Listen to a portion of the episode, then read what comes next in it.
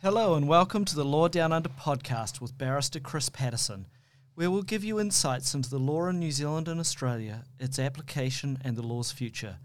Each episode features a new guest who will inspire your interest in the law and give you a greater understanding of the legal issues that help shape our justice system here down under. We thank you for tuning in and enjoy the podcast.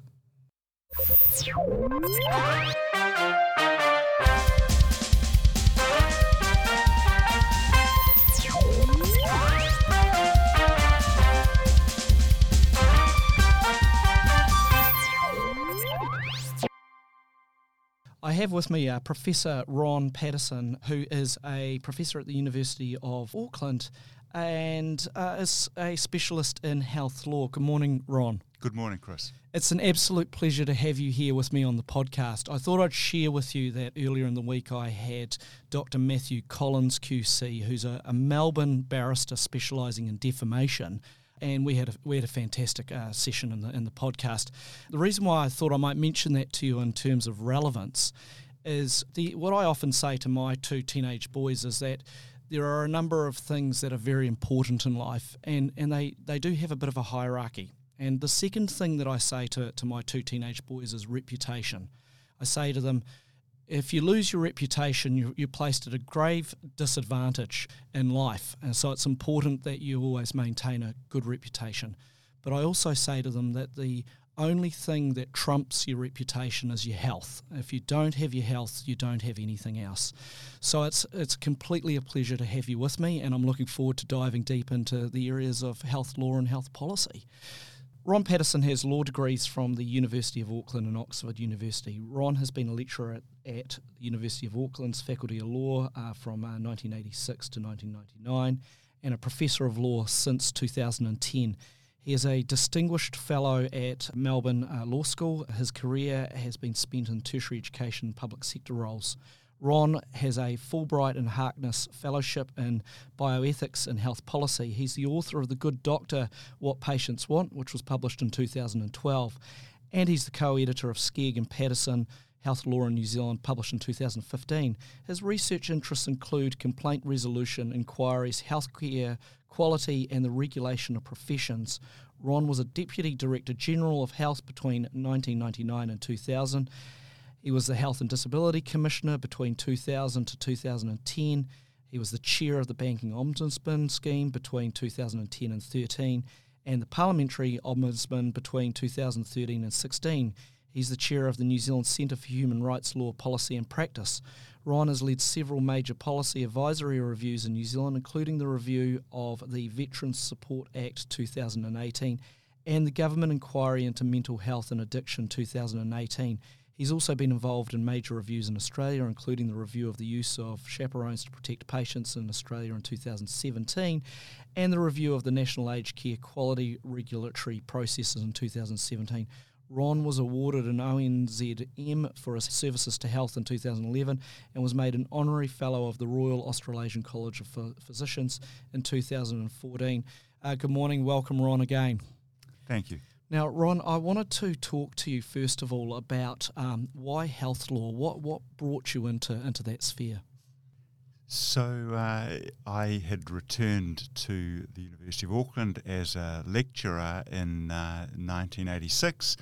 And because I'd had a little bit of time in practice um, and then I'd been away teaching in Canada, I'd sort of been teaching in corporate commercial stuff and my heart wasn't really in it. Uh, and I recall uh, in 1987, 1988, watching the Cartwright inquiry unfold, and I'd always been fascinated in those sorts of, of, of issues, questions of informed consent. Uh, I remember in high school, you know, debating on topics like euthanasia and abortion. Uh, and so I was drawn to the topic, and, and there was no course being offered in Auckland, so I started a course. And my interest grew from that. What I found is the more I got into it, and I was largely self taught, but the more I got into it, I realised that there were great opportunities to, to actually go and, and, and work in the health sector.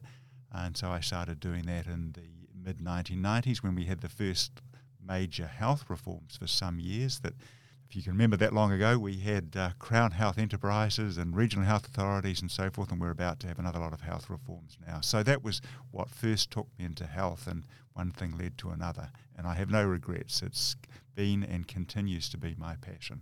Now, look, you mentioned that you had an interest in the Cartwright inquiry. For a lot of listeners, um, they, they won't know what you're, you're, you're talking about. Can you just tell us a little bit about what that inquiry involved?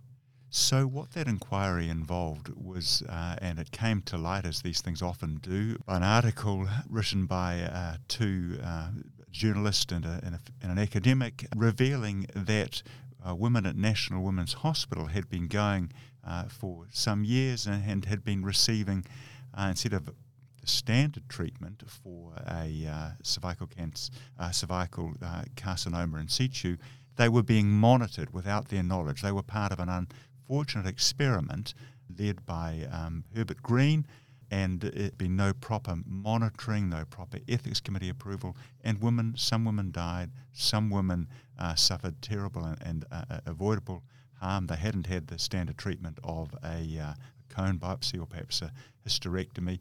Uh, and Judge Sylvia Cartwright, when the government called an inquiry, and she chaired that inquiry, and she listened to all the expert evidence, she reported that New Zealand needed, amongst other things, to have a proper um, code of patients' rights, to have a commissioner complaint system, to set up patient advocacy services, and to have a proper system of ethics reviews. That we needed to put informed consent and respect for patients uh, at the heart of our system and in our law her report um, was covering, uh, I guess, looking at what was really systemic failures uh, in that particular sector, uh, not only over a few years, but it seemed to be a couple of decades. Was that, is that right? That's right. It had gone on over many, many years. Okay. And I mean, it's quite extraordinary that uh, it could go on for so long without those problems being identified.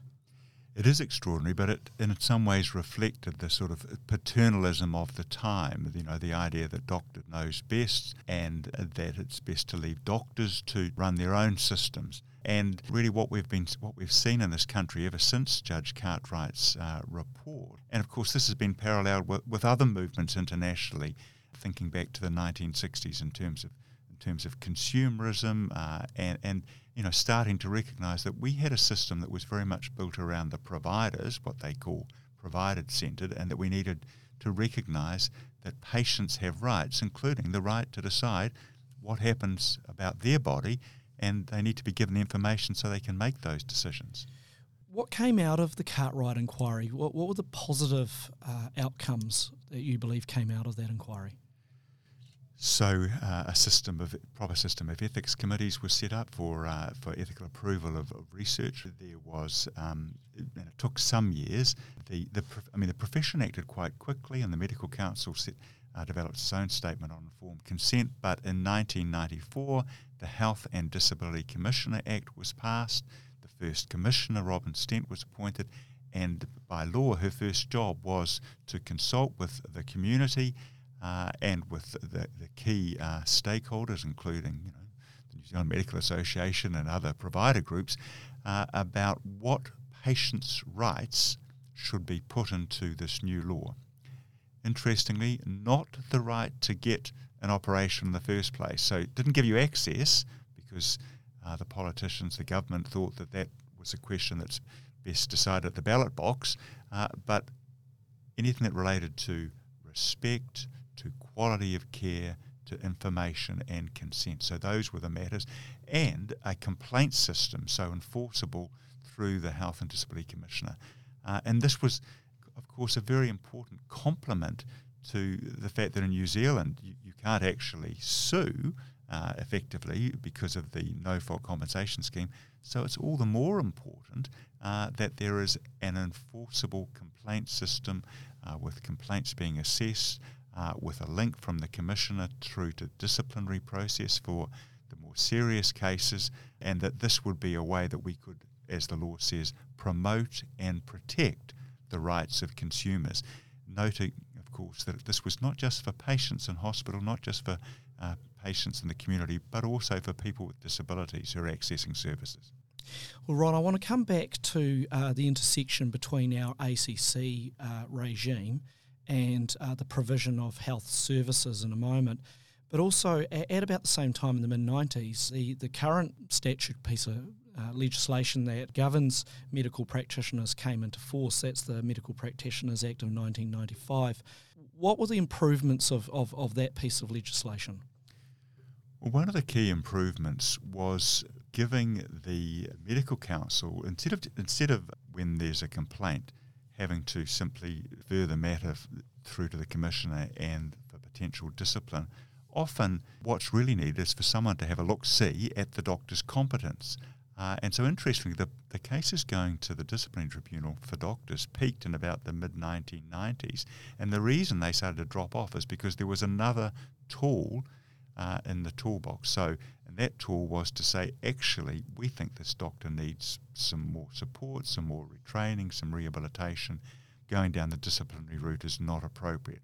Uh, and that was the forerunner of the, uh, the legislative changes brought in by the Health Practitioners Competence Assurance Act. So there was a new umbrella statute for all the professions in 2003, and all the other professions also then uh, had the ability to go to a competence review instead of simply going down the disciplinary route. And this was in parallel with the recognition internationally in the patient safety movement that most of the things that go wrong uh, in healthcare are due to systemic problems. And so uh, it's better to take a rehabilitative approach rather than seeking to find individual wrongdoers and punish them. Yes, look, there was another piece of legislation that was amended, um, and I, I, believe you may have had some involvement in that, and that was the Crimes Act following a, a number of prosecutions against doctors for manslaughter. You, you, were involved in some of those changes, weren't you? Yeah, I was involved in opposing them at the time, yeah. uh, and I look back now and I have a different perspective on it. But at that time, uh, because there were not the avenues, so because of ACC, you couldn't effectively bring a civil suit. The disciplinary system was still, you know, for doctors, it was run by doctors and they had one, you know, lay member, but it wasn't seen as sufficiently rigorous or independent. Uh, it was also sort of clothed in secrecy. Uh, and there started to be sort of a pent up uh, feeling, I think, in the community, and partly I think it was also due to changes in the Coroners Act that more deaths in hospital uh, were being reported to the coroners, and the police had started to investigate cases. And we suddenly, even though the law had been on the books, you know, for decades, uh, and the courts were clear that it was, you know, settled in law that what the statute said was that you should exercise reasonable care if you're doing dangerous things, and surgery is a dangerous thing, uh, and that was speci- you know, specified in Section 155 of the Crimes Act. Uh, and the courts had further said that any breach of reasonable care that results in the in the death of a patient that was culpable homicide um, because it wasn't intentional, of course, it, it, would be manslaughter. And suddenly we saw a number of anaesthetists through the uh, 90, well, a couple of cases in the 1980s and then a run in the early 1990s in which, in particular, an anaesthetist um, who had failed to exercise reasonable care, the patient had died as a result. And of course, with anesthesia, when you're injecting a dangerous drug, it's much easier to show a direct link, you know, in terms of causation in the criminal law.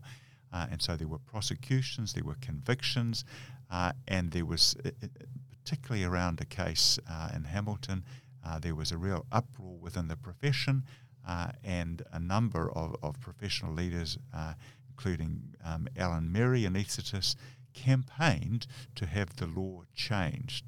Uh, and I, I, think at the time, Sandra Coney and I were about the two people, you know, calling for moderation. I was resistant to anything that was uh, going to single out doctors. Happily, the change that was made did not single out doctors, and it simply said that in order effectively to prosecute for, for manslaughter in such a case, manslaughter by omission, there had to be a major departure from the standard to be expected in the circumstances. And that addressed the problem, and, and there was a, a I think there's only been two prosecutions uh, since that time, and they haven't been successful. So the, the criminal law, which I accept was not the appropriate way to deal with medical mistakes, I think it should be reserved, actually, not just for major departures, but, but for reckless conduct. Yeah, so, something of that level of seriousness. Uh, and so we've, you know, we don't think about the criminal law these days, unless somebody you know is turning up drunk at work or is has skived off when they're supposed to be on duty. You know, there'd be some circumstances when it would be appropriate uh, to say, as we would say colloquially, that's criminal what that uh, practitioner did. Often it's a natural human reaction particularly when you've lost a loved one, to go through the process of grief. And, and part of the process of grief often is, is trying to understand what went wrong and, and attribute some blame. And of course, doctors are easy targets. If a patient dies on an operating table, the, the first group that you're going to look at is, is the doctors that were involved. Now, in New Zealand, we've got a, a unique system of uh, no fault injury compensation, which includes the fact that there isn't a right to sue for wrongful death. We're quite unique in New Zealand in that regard. Do you see that as inhibiting or anyway preventing doctors from being able to be good doctors? Because if they don't have the, the fear of being sued in negligence, um, and you've just gone over that, really being sued for manslaughter is now, uh, or being prosecuted for manslaughter is uh, quite unlikely except in extreme cases. Do you think the, the ACC legislation in any way uh, doesn't encourage good medical practice?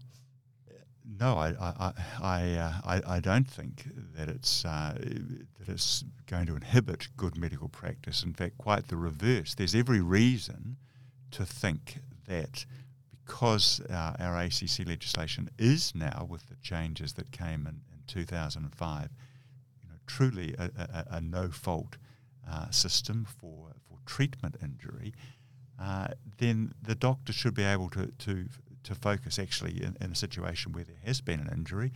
They should be assisting the patient uh, or family to bring a claim, uh, but also they should be focusing on how to improve their own systems, uh, how to you know reflect as as good doctors do. Uh, through their mortality and morbidity reviews, through all the different systems they have to look at what went wrong here uh, and how can we prevent this sort of thing happening again. Okay. Now, in your role as a Health and Disabilities Commissioner and your interests generally uh, beyond New Zealand in terms of when things go wrong um, and doctors behave badly, I mean, would it be fair to say that you should really be quite the cynic about uh, our medical system? Well, I suppose you could you could assume that, but quite the contrary, because as commissioner, you don't simply sit in your office and you know read files. You're there to promote and protect uh, the rights of patients. And, and the way I conceived of the role, uh, that meant engaging engaging with consumer groups, but also engaging with the profession, uh, engaging with our with our public and private hospitals, with all you know with organisations. So I made it my business to get out uh, and to talk to to the groups, and of course You know what you quickly realise, um, and it's no surprise that you know, nobody goes to work to try and, and cause harm to patients. Uh, our doctors, our nurses, our midwives are working in very complex and stressed systems, uh, and things do go wrong. Equally, I learnt that, uh, and, and and not just from from anecdote, but from the uh, you know from the research that I continued to be in, engaged in even when I was as, com- as commissioner you know, most patients don't actually want a scalp. Uh, they're not looking to blame someone, as you said. They're looking for an explanation, uh, and so if you can, if you can sort of focus on on how to bridge the shared interest in improving quality of care uh, for for patients, uh, then that, that, that's a very good start. Having said that, doctors, nurses, other practitioners do need to be held accountable uh, partic- and it's not simply a question of hold, or you know, it's always the system. People do start to get a bit cynical if they hear, oh, that's just a systems problem, uh, because we all know uh, that it, it, also takes individuals uh, to make a system work, and and so I think there does need to be an appropriate level of accountability uh, in our system. Uh, but just coming back to your original point, you know, most of the time, the vast majority of the time, people in this country get very good quality care, quality information, uh, and um, you know we should all feel confident we go into hospital if we need to uh, to have treatment. Okay. Well, actually, that segues into quite a good point. I mean, uh, if we can start talking about your, your book now. You do make the point in your book that, generally speaking, public confidence in our health system is actually quite high. So, why write a book about improving or improvements that could be made to our to our health system? It comes back to uh, my participation as an expert at the uh, public inquiry into Dr. Harold Shipman. So listeners may not re- remember, but Harold Shipman uh, was a general practitioner in Hyde, a, uh, a, suburb on the outskirts of Manchester, very popular GP. But people started to notice that uh, quite a few of his patients seemed to be dying uh, unexpectedly, and eventually through the through the persistence of of a uh, of a lawyer whose whose mother uh, was one of his victims, the coroner and the police were finally prompted to uh, exhume some some bodies. Uh, many many of the patients had been who died had been cremated, but some were exhumed, and they and they discovered uh, that he had been in, uh, injecting fatally injecting patients. He was convicted of the murder of 15 patients, but it later came to light through the inquiry that I attended that up to 250 of his patients uh, had been murdered by Shipman, which makes him one of the world's most prolific serial killers.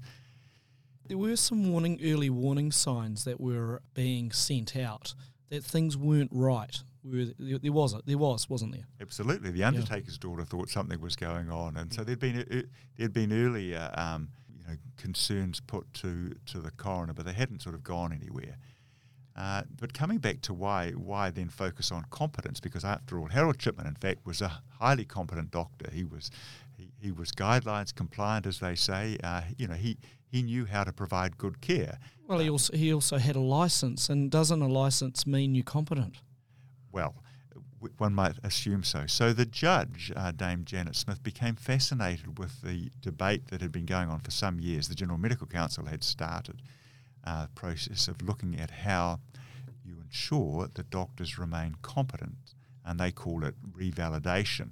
Uh, and she was sort of focusing her questions on that, and I remember sitting there thinking, gosh, well, I'm not exactly sure how, how that is done because, of course, in our system, that's not the role of the Health and Disability Commissioner, that's the role of the professional bodies like the Medical Council.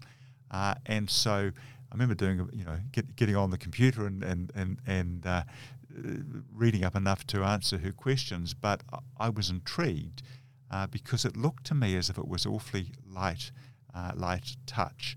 Uh, and the more I talked to to doctors themselves and to regulators, people would sort of say to you privately, "Well, yes, most doctors provide good care, but we know that that there's a small group and might be three to five percent uh, who are practicing below standards, uh, who uh, they, as a doctor, wouldn't want to treat themselves or a family member. Uh, and, and I uh, believed that we shouldn't, as a member, and I still do, as a member of the public, we shouldn't have to take good luck. Uh, and that we all assume uh, that the medical council is checking that doctors remain competent. And the more I, and so that was the sort of idea for the book. Uh, and I, uh, I was fortunate to get a grant from the Law Foundation in New Zealand to uh, to research international systems uh, and New Zealand systems, uh, and you know I came up with some recommendations of how to improve uh, the system. And I, in a way, I sort of caught the wave of something that was starting to to be a growing movement internationally. Both the General Medical Council uh, in Canada and Australia, United States, and here in New Zealand, they've all begun to tighten their systems, and of course that spread from, from doctors to all professions. It's important whether it's a pharmacist or a, a pharmacist or a midwife or a nurse. We also need to know that they remain competent in their um, field of practice. You make the point in your book that doctors have the immense ability to cause great good, but they also have the inverse and they can cause serious harm, fatal harm to the point.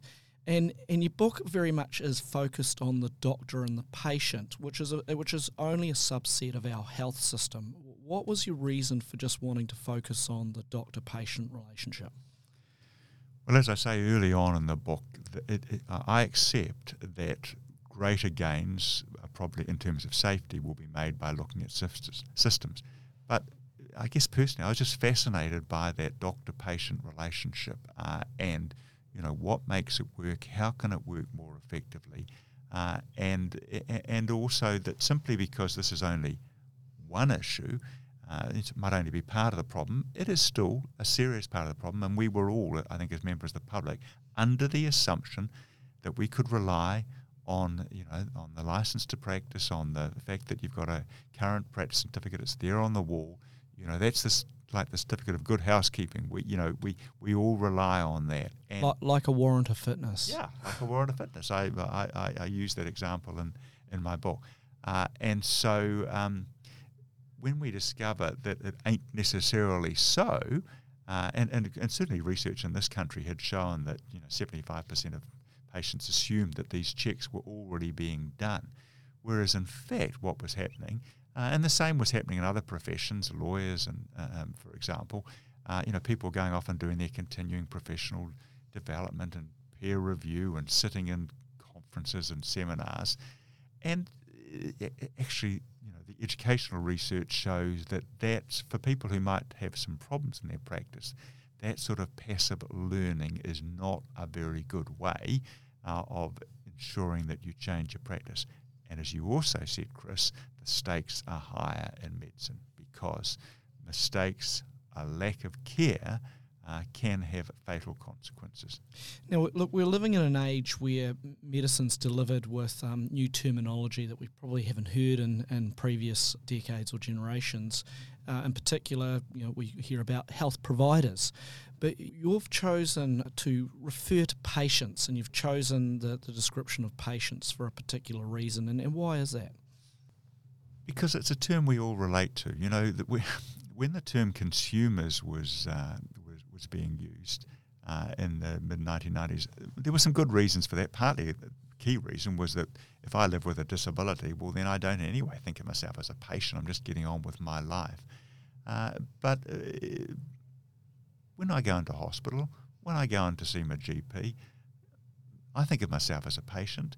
I guess I kind of, you know, there is a sense when we're when we're dealing with um, ill health, you know, that's part of that suffering uh, we suffer, um, and the Latin, you know, the root of the word patient, patior, to, to, to suffer. And, and, and, and I guess for me, it sort of brought back the humanity in the situation. I'm, I'm really interested in, in the humanity and the relationship, uh, the relationship between the doctor and the patient. And the subtitle to your book is, you know, what patients want.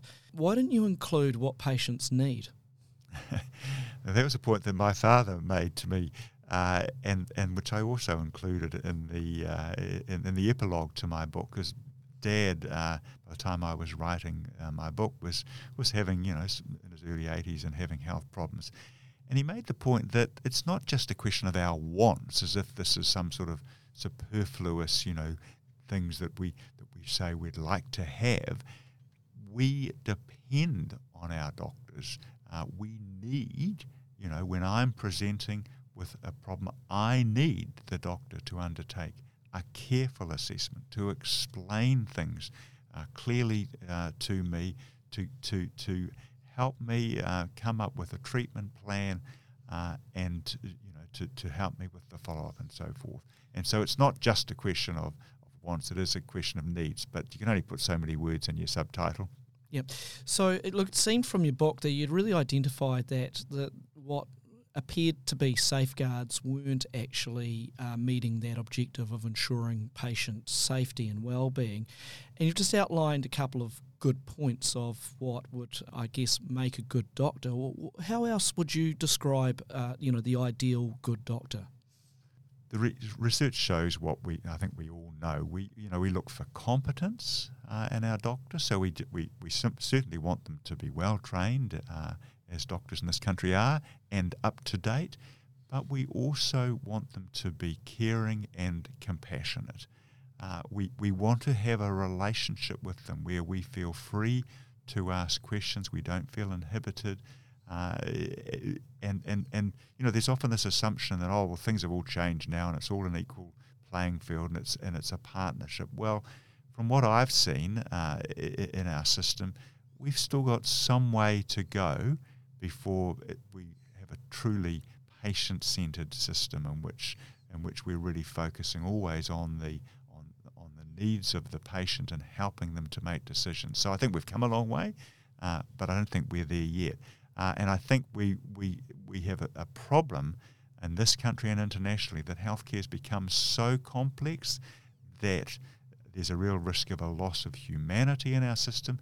And secondly, we have a major problem in our hospitals, in particular, in between hospitals and and um, you know, general practice of the coordination of care, the left hand knowing what the right hand is doing. And, and we see that all the time. So many of the cases that go to the Health and Disability Commissioner actually come back to a problem in the coordination of the care, whether it's between the rest home and the hospital or the ED within the hospital and the medical ward, uh, in so many different ways that these very complex systems uh, can break down.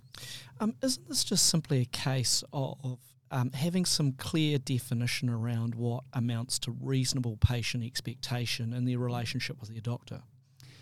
No, I don't think it's a question of, of defining what's a reasonable expectation. I mean, I think I, I think I think the words in the code are, are, pretty simple and straightforward, and you know, it talks about respect. It talks about uh, reasonable care. It talks about um, maintaining dignity and independence, uh, effective communication. So I don't think I don't think those are unrealistic uh, expectations, uh, but there are all sorts of barriers that seem to get in the way of making those things happen in practice. Okay, well, what are some of those barriers?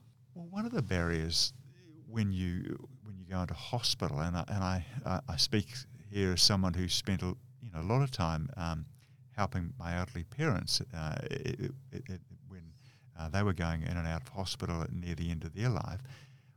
One of the problem that problems that we see is just you know who do we actually go to to get clear information about what's happening?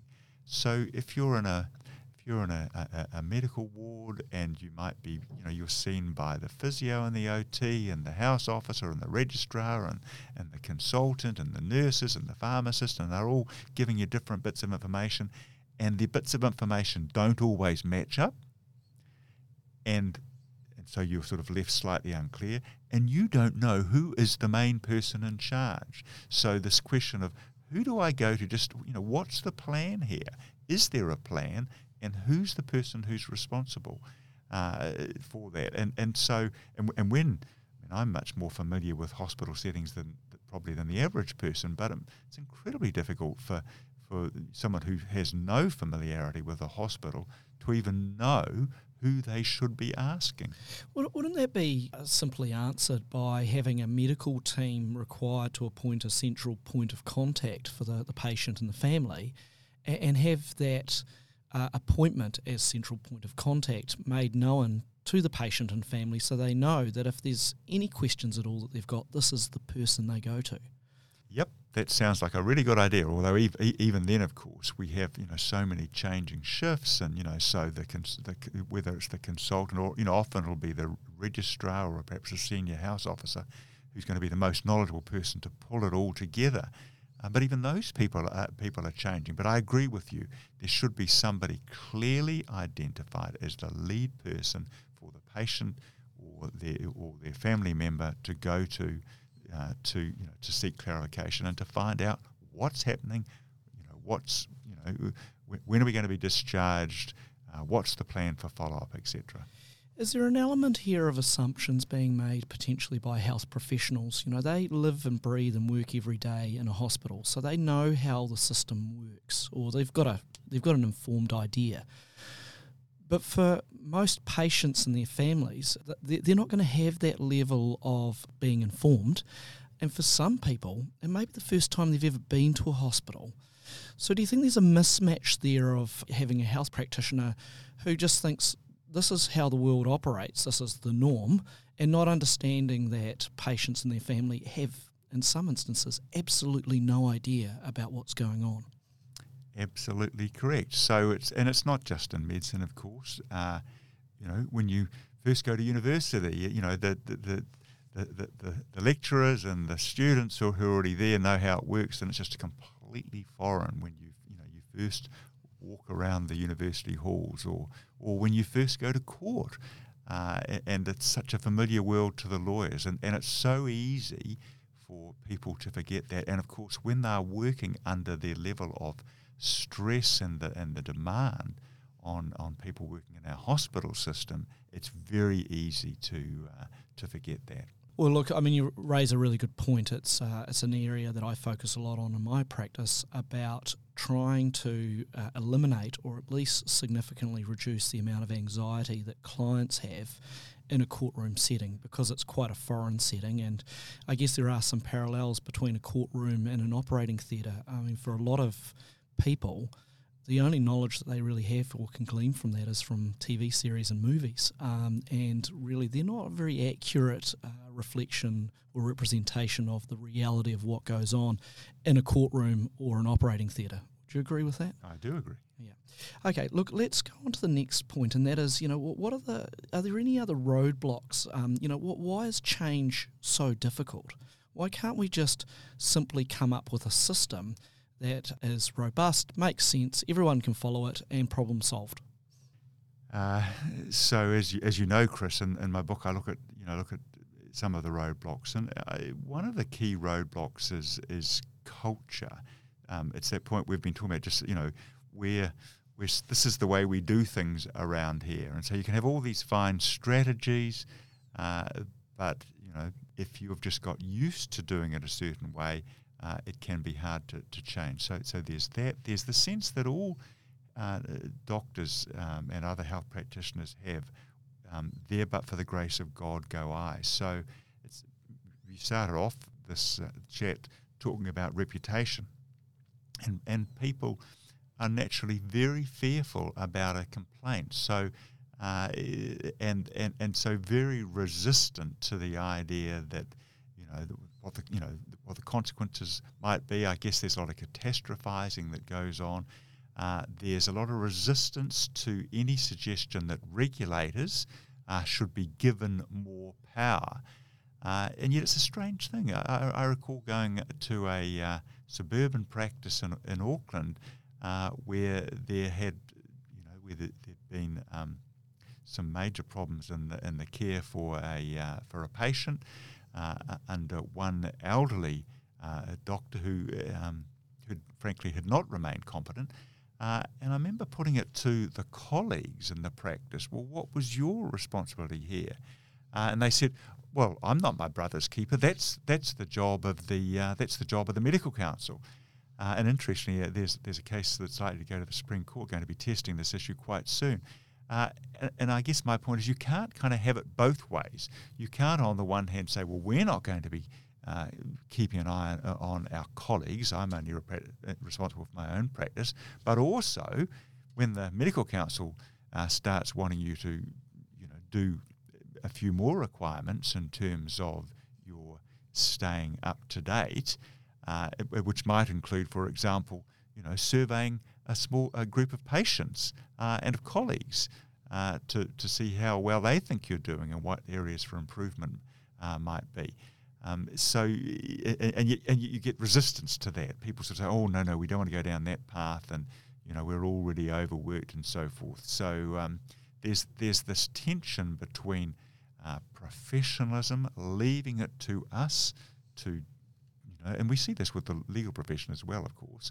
You know how we think it's best to do things, uh, and in- increasingly calls for an appropriate level of accountability to the public, bearing in mind that it's it's the Parliament uh, on behalf of all of us uh, who says you can practice uh, as a barrister and solicitor, you can practice uh, as an anaesthetist. Uh, so you know, and and and with that privilege go certain responsibilities and certain accountabilities. Now, look, do you think there's a, a an element of the, the health profession focusing too much inwardly um, rather than outwardly? Do you think there's an element of that in terms of a, a cultural difficulty? Possibly, but uh, but uh, if that is true, I think that's actually true of uh, of any professional group. I, I think it's a natural tendency, you know, to to look to your own professional interests. I mean, one of the things that's been such an important and refreshing change in our system over the last two decades is is thinking about how can we bring a lay or a consumer perspective to these issues. And of course, a, patient and family perspective. Yeah, yeah patient yeah. and family perspective, but also maybe people who you know people who are working with a, a particular consumer group and mm. or who can bring a community perspective. And of course, you know, it turns out that when prof- practitioners who are fearful about that, when they're actually exposed to it and they realise, gee, it, you know, that's that's refreshing. It's new ideas. It's different ways of, of thinking about things. Uh, and, and, and so we've seen in this country, it's a lot of it's been coming out of the Health Quality and Safety Commission. Uh, you know, the focus on, on patient experience uh, when they go through hospitals, the, the telling of patient stories, learning from that and using that information to improve the way we provide care. Do you think this is really talking about um, improving the dialogue and the discussion? And and if so, you know, what role does the media play in that? Well, improving the dialogue is certainly part of it, uh, and the media can can play um, a helpful role. The media can also, of course, sensationalise, uh, you know, um, case or, or or simply report the, the tragic death and you know leave readers thinking immediately that, that the fault must lie with the uh, you know with one of the practitioners or with the hospital. And of course you you know the full story won't come out until there's been a, a review and an inquiry and by then it's sort of you know yesterday's news. Uh, so I think there is a responsibility on the media uh, and um, one of the things I think is an issue in, in this country is there's a bit of a shortage of um, experienced health journalists. I mean, there are some, uh, but a lot of people come on to the sort of health round and they're fairly uh, fairly inexperienced and they're looking for you know for a for a big story, uh, and they, they won't necessarily pick up on all the, the nuances uh, and achieve the sort of fairness uh, and the contextual picture that, that you want to get. Okay, now you mentioned before, Ron, about regulation and particularly you know, the uh, health profession regulating itself.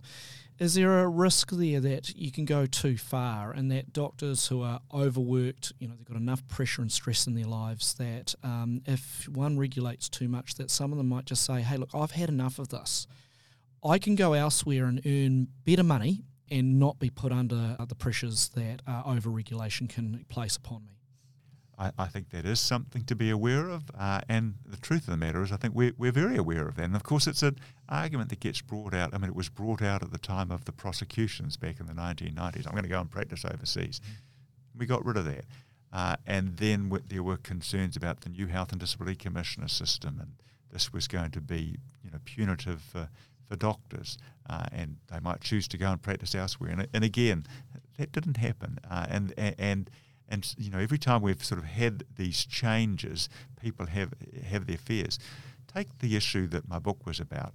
I say very clearly in the in the book that we should be asking doctors themselves to say, what do you think are the key things that you should be doing to ensure that you remain competent?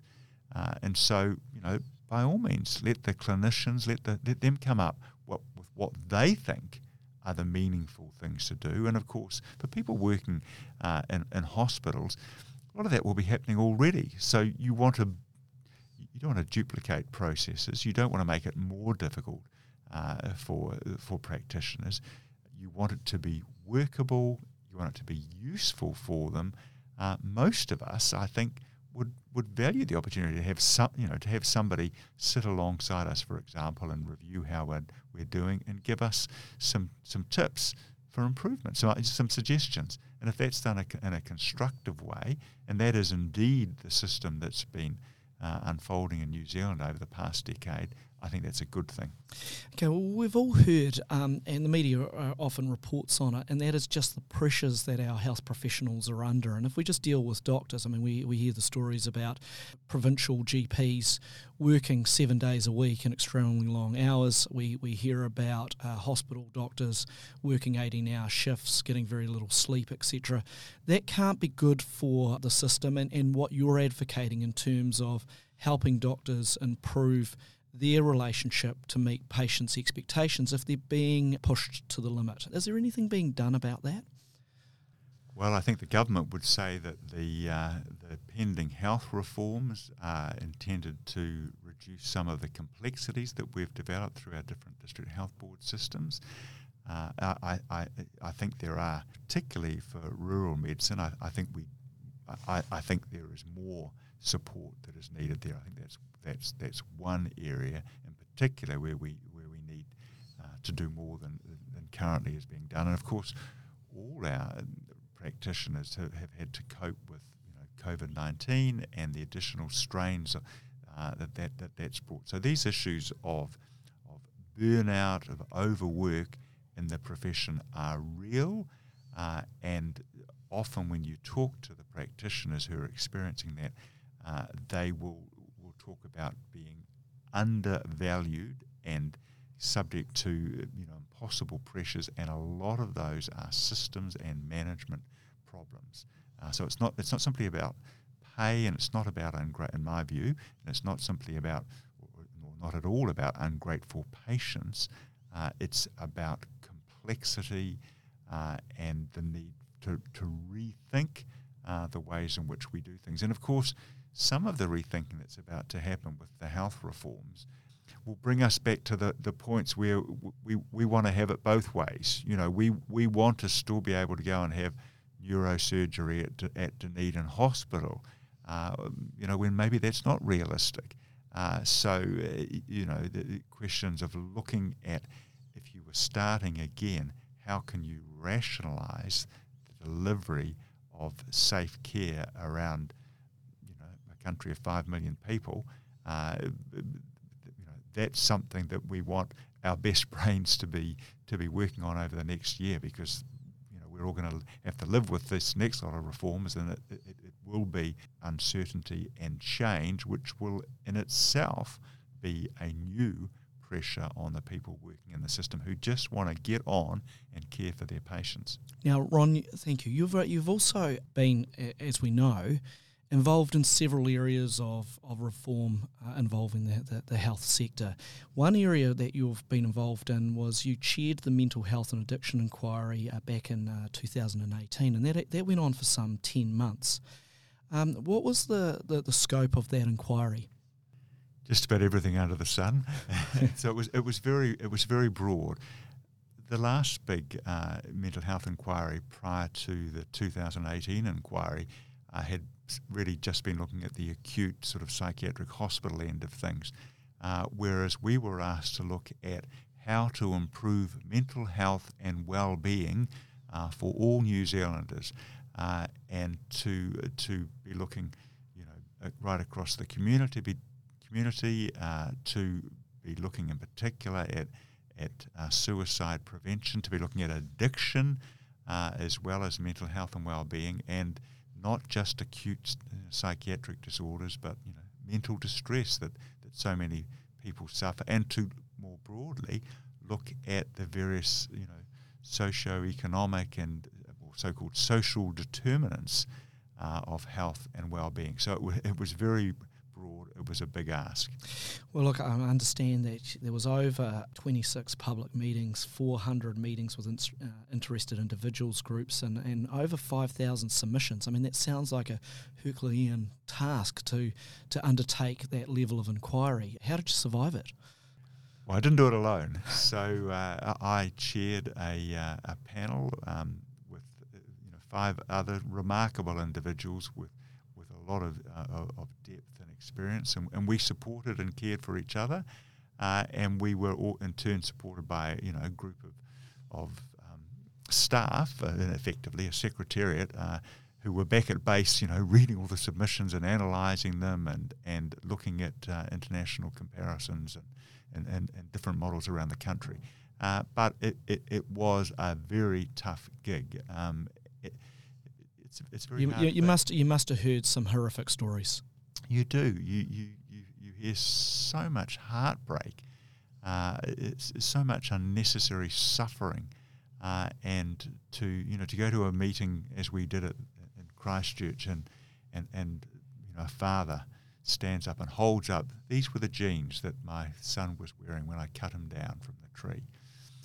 Just just you know very very difficult, and we we um, and heartbreaking, and we determined. Um, as a panel that that in our approach to those public meetings that we would always also try and well, obviously one needs to listen uh, and of course you empathize although you can't actually be responding to everybody you just have to listen attentively. But at the end of the meeting uh, often um, our, our um, consumer member Dean Rangihuna uh, would would re- respond uh, and and would speak. We, we use the the reo the Maori expression tūmanako pai, to hope. So to acknowledge the the mamae, the pain and suffering in the room, to acknowledge that, but also to give people a sense of hope for a better future, because that's why you have an inquiries. I mean, would, you know, we, we, we were asked to do a stock take of how New Zealand was doing, but we were also asked to come up with recommendations for improvement uh, for the future. So, Ron, out of the uh, inquiry, there was uh, there was a report produced. It had quite a number of recommendations. I think there may have even been forty. Um, were there any recommendations focusing on suicide pre- prevention? Yes, I think there are three or four focusing on, on suicide prevention.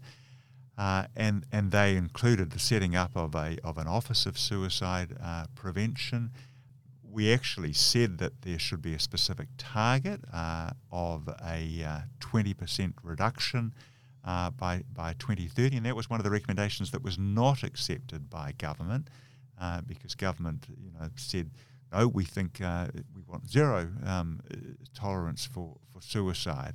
Uh, and you know, I don't want to go back and, and, and, and, and debate that.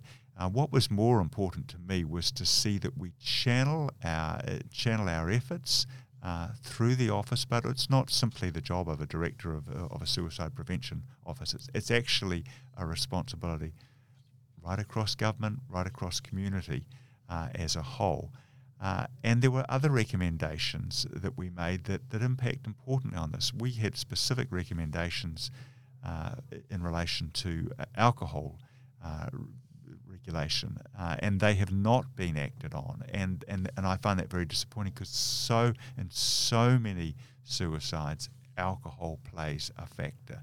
What, so, what about methamphetamine? Does methamphetamine play a factor at all in suicides?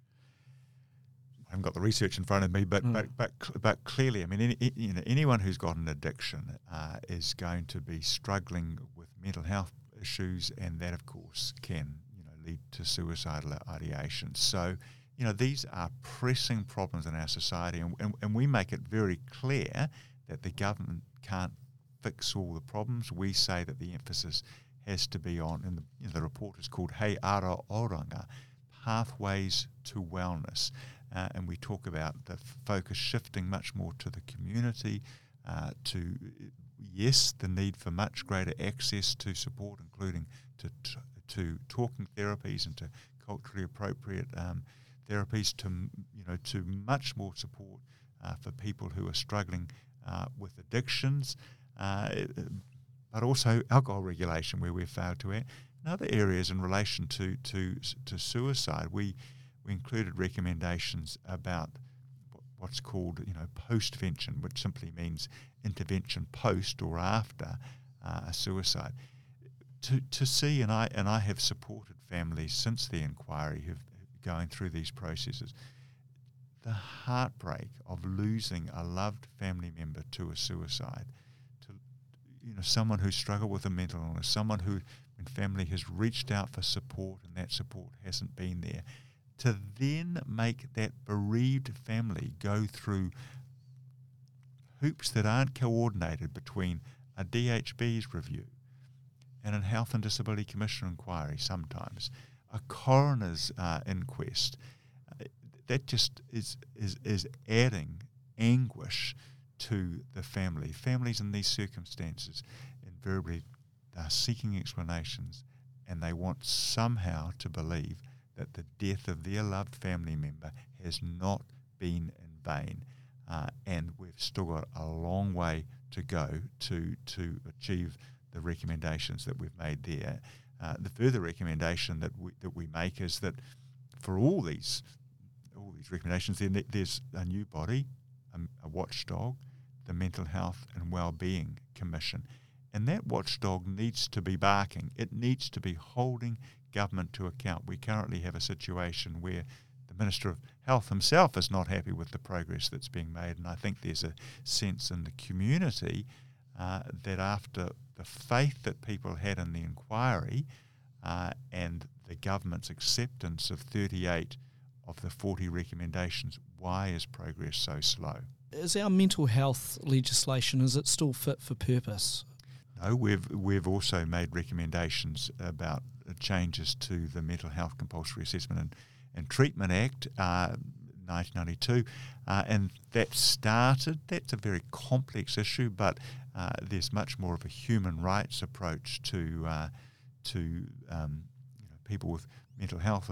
Uh, problems in their lives now, uh, uh, under in particular the UN Convention on the Rights of Persons with Disability, and so we do need to change the law. It is complicated, but it does need to be a priority. It's starting to happen, uh, but you know, my my guess is it'll be another couple of years before we actually see significant changes to the. Can I go back to perhaps education? I'll circle this back around. First of all, just we're talking about mental health. Of course, in our education system, physical health is given a lot of attention. Um, some students actually put a lot of focus on, and it's a, a, key part of their high school education is physical education. Doesn't seem to be a lot of resource and attention put into mental health education. Is that an area that, that could be improved?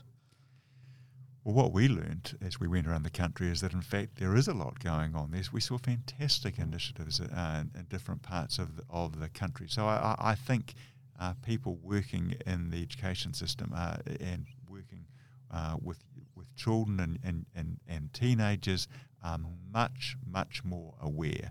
Uh, I, I, think that can be better coordinated than it, perhaps than it currently is. But but yeah, I, I think and, and I think of course parents and families and whānau, I think I think people are aware uh, that we need to do more, uh, and it's not simply a matter of getting our kids, you know, trying to get them fit, physically fit, uh, but that we also need to develop in them from a young age uh, the sort of resources or the resilience is the term that gets used, you know, to, to, to, to cope with the stuff that life's inevitably going to throw.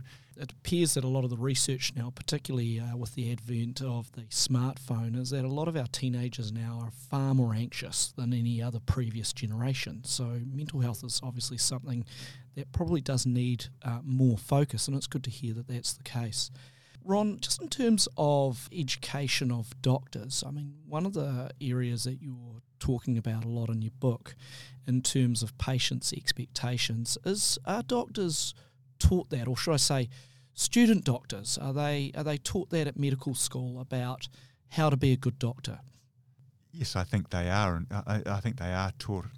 You know, there's a lot, lot more emphasis these days, in particular, on communication skills. Uh, but it, it's a struggle with the uh, medical curriculum. So uh, there's so much um, that they need to cover in terms of just you know acquiring all uh, the various skills and the knowledge that they need. Uh, and I know the medical schools, both at, at Auckland and Otago, um, I think they do a really good job. But could you know could they do more? Uh, and it's not just, of course, the medical schools. The, the professional colleges are putting more and more emphasis on uh, you know, modules around communication skills, around, um, you know, relating to patients. Um, yeah, it, it, it needs to around um, ethics, around law, even you know, and and I think that needs to be woven into the uh, into the program. I I teach in the medical humanities uh, program that is offered at the Auckland um, Medical School, and, and, and where students get a, have an opportunity to step outside of the purely medical curriculum and, and, and to to learn you know from the arts or humanities uh, and I think all of that will make a, a, a doctor a, a, more rounded individual uh, who's going to be better placed to communicate and to care for uh, their patients. Yes, because of course it doesn't naturally follow that you might have a doctor who is a brilliant surgeon uh, it doesn't necessarily follow that they're going to be a great communicator. It doesn't. No. Ron, do you think we're we're talking enough about mental health that, that as a community that we're talking about the issues that need to be addressed? I think we are. In fact, some people might think we're talking about it too much. Um, I think it's been a really good thing that a lot of the stigma um, that surrounds mental health has gone. Um, I, I think some of the initiatives that we've seen um, from all sorts of, of groups, but the Mental Health Foundation has certainly been a champion in this country. But you know, just checking out for your mates. You, you know, you okay? How you know? how are you doing? How are things? Uh, and and I, I, I, think, and I certainly see this among the uh, the, the, students at, at, at, the university. I think people are much more aware uh, that this is an issue. I think people still sort of struggle to know, well, gee, well, know, what do I do if, if, if I become aware that my friend is, you know, is, isn't coping, uh, and you know, how can I how can I be there for them in that situation, and where can I go for for help? Um, there, there are a lot of resources that are available for people, uh, but of course, you, you, know, people need to know where to turn for, uh, where, you know, where to turn to for help. Let's just talk about media reporting. Um, just recently, there was an absolute tragedy in Timaru There was a car accident. Uh, six young people, I think 15 and 16 years of age, uh, were involved. Five of them died, and uh, the sixth, who was the driver, was in a critical condition. And that received a lot of media attention. But it's my perception you don't seem to get at the media reporting a lot about the, the suicide statistics and the extent to which our young people are choosing to bring their um, uh, their lives to an end. Well, I think that, you know, that, that, that's a big and contentious issue. I mean, in fact, we uh, um, and you know I know the chief coroner I think has issued guidelines in, in the past, and it, you know there is a debate about the extent to which you want to um, publicise uh, what appears to be a, a, death by suicide and the risk of contagion, which is real among among young people. Uh, my sense is that um, my sense is that we have fairly responsible reporting um, these days uh, about you know what appears to have been a, a, a suicide, uh, and from time to time, and I think this is going to be inevitable that this will uh, continue in, in, the next few years because we're not going to simply uh, see. Uh, my, you know, sadly, I don't think we will see a dramatic decline in the numbers of people who, who um, take their lives by suicide.